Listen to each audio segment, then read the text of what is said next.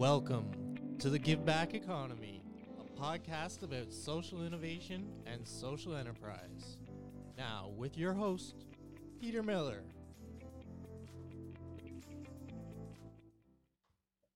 And today we're moving south of the border to Connecticut to talk to Vanessa Avery of Shared, Sharing Secrets, S- Secret, Sharing Sacred Spaces. So welcome, Vanessa. Thank you, Peter. It's really good to be with you. Okay, so this is a lady who has a lot of academic background, so we're probably going to spend half an hour going through all of her credentials. But let's let's take a try and start on your post-secondary education. Oh, so you not all the way back to elementary school. okay. Well, thank you. Um, yeah, I I have uh, I have a couple of degrees.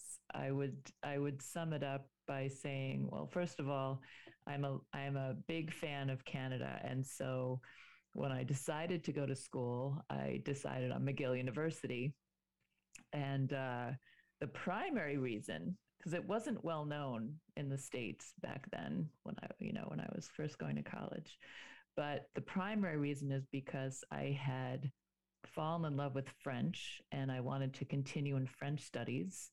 And McGill seemed like the perfect place to do that. It was a fantastic school, the Harvard of the North, and uh, great French studies program. So I actually went up to McGill for French studies and lived in Montreal then for five years. A lot of the people from Montreal, I mean, at McGill are actually from Toronto. Um, so, uh, you know, most of my friends today from college are are from Toronto. Some are from Winnipeg or Victoria and thereabouts. But uh, I got a great education, not just in French, but in um, Canadian culture and geography. Uh, so I'm very proud to have that to this day. So I did that. I, I did actually switch from French studies into religious studies. I did comparative religion at McGill. And then I went on to do a degree at King's College London in Hebrew Bible, and then a second master's at Yale Divinity School, finally a PhD at the University of Exeter back in England. So no schooling in the United States. Just Yale. I, I snuck Oh. one in in between. I All snuck right. one in. All right. Okay, so let's talk about your work experience post-secondary. Sure. Uh, that, you know, I, I consider my real work to have started when I finished my degree at Yale Divinity School. And um, I was in my late 20s. And I, at that point, had three degrees in religious studies. And what was really starting to take hold in the culture was cultural diversity training. I don't remember how I first came to hear about it, but I, I had some experience in corporate, you know, things I did through college and and I started hearing about cultural diversity training, but I didn't hear anyone talking about religious diversity training. And I thought, you know, maybe this is a place where I could put my knowledge to work in service of people, uh, you know, helping people around religious differences.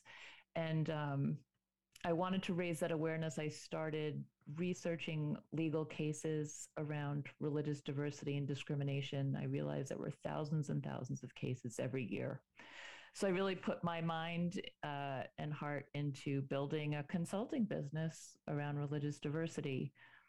I did that for many years. I eventually uh, joined forces with a company called Cambridge Hill Partners up in Massachusetts. And together we did other types of diversity as well. I did religious, and together we did international and cultural and uh, management skills and core competencies. Um, and that was really how I got started in, in my work. I eventually went back and did my PhD and turned my career to academia for several years. But but shortly after that, I met Suzanne Morgan, who was the and sharing sacred spaces is the brainchild of Suzanne Morgan, who is a retired architect. And um, I met her and I learned about her program, and really the rest is history. Um, I guess I could talk more about that if you wish. It it uh, Well, uh, how did the name come up? Who? Uh, how how did the name become created? the name sharing sacred spaces. And what's the purpose? Yeah, Suzanne had in well, the really the history of this goes back to 2001 after 9/11.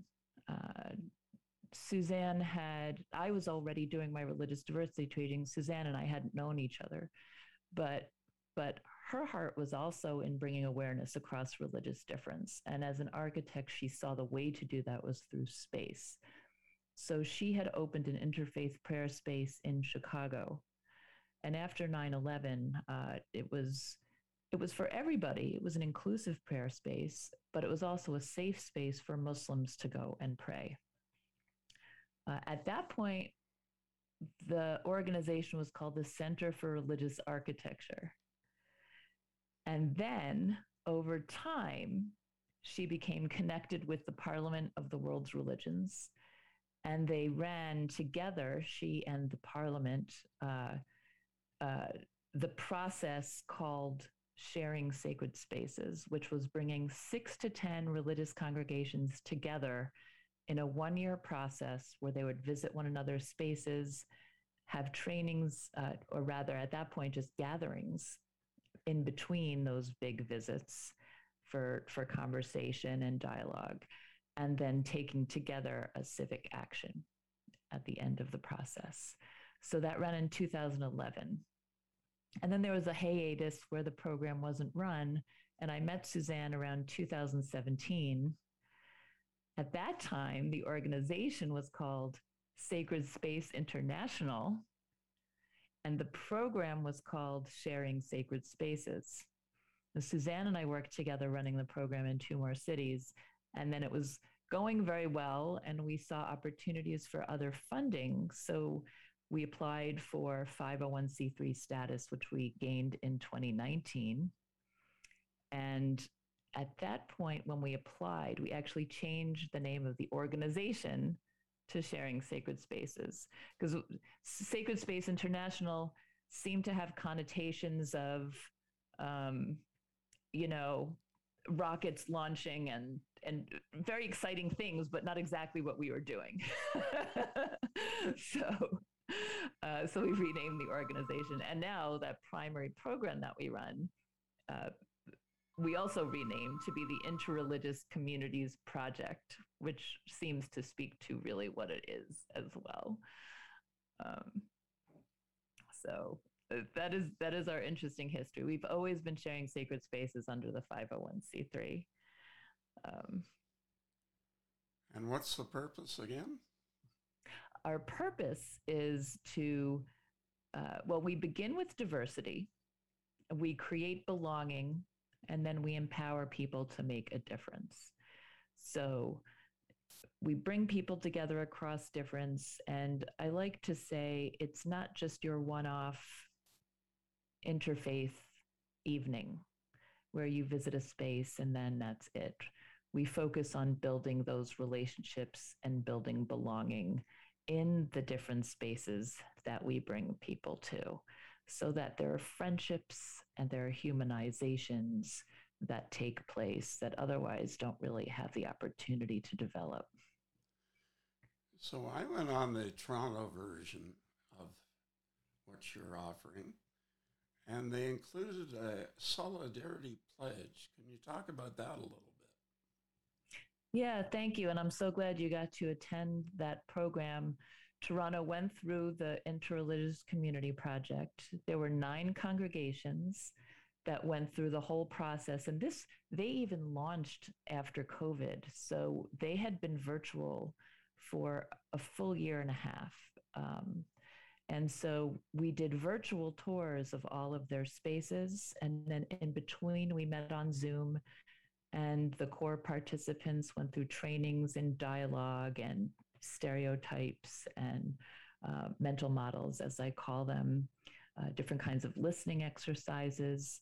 And then, so they went through a year and a half of this program. And the Solidarity Pledge is something that every city we run has an option to say yes or no to. So far, everyone said yes. Uh, and Toronto said, yes, we'd like to sign the Solidarity Pledge. And so all of the nine congregations got together to sign this. Uh, it's, it's a pledge of support to stand together in the face of hatred, bias, discrimination, and to support one another in times uh, where one may be um, discriminated against. And it's important to have that network. So they all came forth. Each community uh, that you saw took part in the process, made a declaration of why they're taking the pledge, and then signed the pledge. It was really beautiful. Um, so, Vanessa, where else have you run a similar event? Well, this started uh, in Chicago. The first process was run there. Uh, and then we ran one in New Haven, Connecticut, Stamford, Connecticut, Toronto, as you just saw, and we're ramping up uh, a program in Northern Virginia as well. That's terrific. So, do you have a team that help you with what you're doing? I have I have um, a very small team. uh, I do have a board of directors, and I do have a handful of advisors right now that's growing and and we're focused on growing our leadership body and our advisory body as well. Uh, I have interns, typically uh, probably two or three a year from different universities. And I have uh, one consultant that works with me um, who is, extraordinarily helpful, and I'm, I'm very grateful. Okay, talk about the importance of partnerships of partnerships? Well, partnerships with other nonprofits, do you mean? Whether it's communities of faith, whether it's nonprofits, any group or groups that you partner with to make things happen. Sure. Well, I can talk about the congregations in New Haven, for example, where we did the second process. And in particular, I always recall uh, two of the congregations that were in the program the Society of Friends and the Dixwell Avenue UCC Church. And they had determined by the end of the program that they were going to start a preschool together. And this is, to me, this was an extraordinary type of partnership because oftentimes one religious congregation won't have the resources or the bandwidth to create something like that. But if you put them together, they can come up with the resources and the bandwidth to do it. And that includes space, it includes staff, it includes money, it includes all different kinds of things. And this was in, you know, these two congregations also, they're both Protestant, but they're also in different parts of the city. Racially, they're diverse. It's a black church and it's a predominantly white Quaker organization. So I think about this, the young people that will be in that preschool and how different they're going to, how they're going to be able to process difference much differently than if they were only in one congregation contained. So I think MLK really said it best that, um, you know, uh, Sunday is our most segregated time of the week, which is when we typically go to our religious, well, when Christians anyway would go to their religious institutions. And so by bringing um, different religious communities together in partnership, we have all kinds of opportunities to explore being unsegregated in the most normalizing segregated time of our week. And I find that to be just an extraordinary way to make a difference for the next generations. Um, other kinds of partnerships that I hold, you know, uh, we're launching the program in Virginia with the Rumi Forum, which is a predominantly Mus- it's a it's a Muslim institution uh, that does interfaith work, and I find the strength of having local partners as well as invaluable. We had a local partner in Stamford as well, the Interfaith Council of Southwestern Connecticut. Uh, we had several several partners up in Toronto. Um, Jewish Christian Dialogue, uh, the United Church of Canada was a partner. Uh, it's just been invaluable to to to um, empower local resources through our program but we need the local resources you know the relationships that are already there in the society the ability to um, gather stakeholders together so that our communities can feel that the region is supported. We can't do this without without them. So vanessa besides doing this you're also doing teaching is that correct? I am yes where? Um, uh, I teach interfaith engagement through sacred architecture at the Yale Divinity School. I also teach sociology of religion at uh, California State University in Chico. I do that online, obviously. it's far away. Well, it's too bad um, you could visit them. It's a little I, warmer there. I'd love to. Yeah, I I keep saying every year I have to go. But the pandemic has been a little bit of a damper on that, but uh, I need to pay a visit soon. Yeah.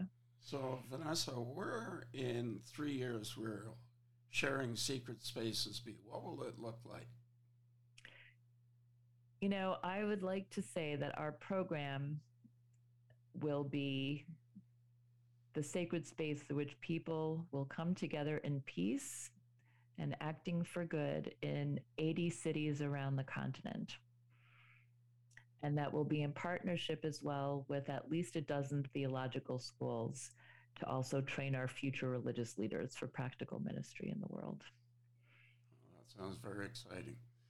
So, having said that, where can people reach out and get more information about the organization?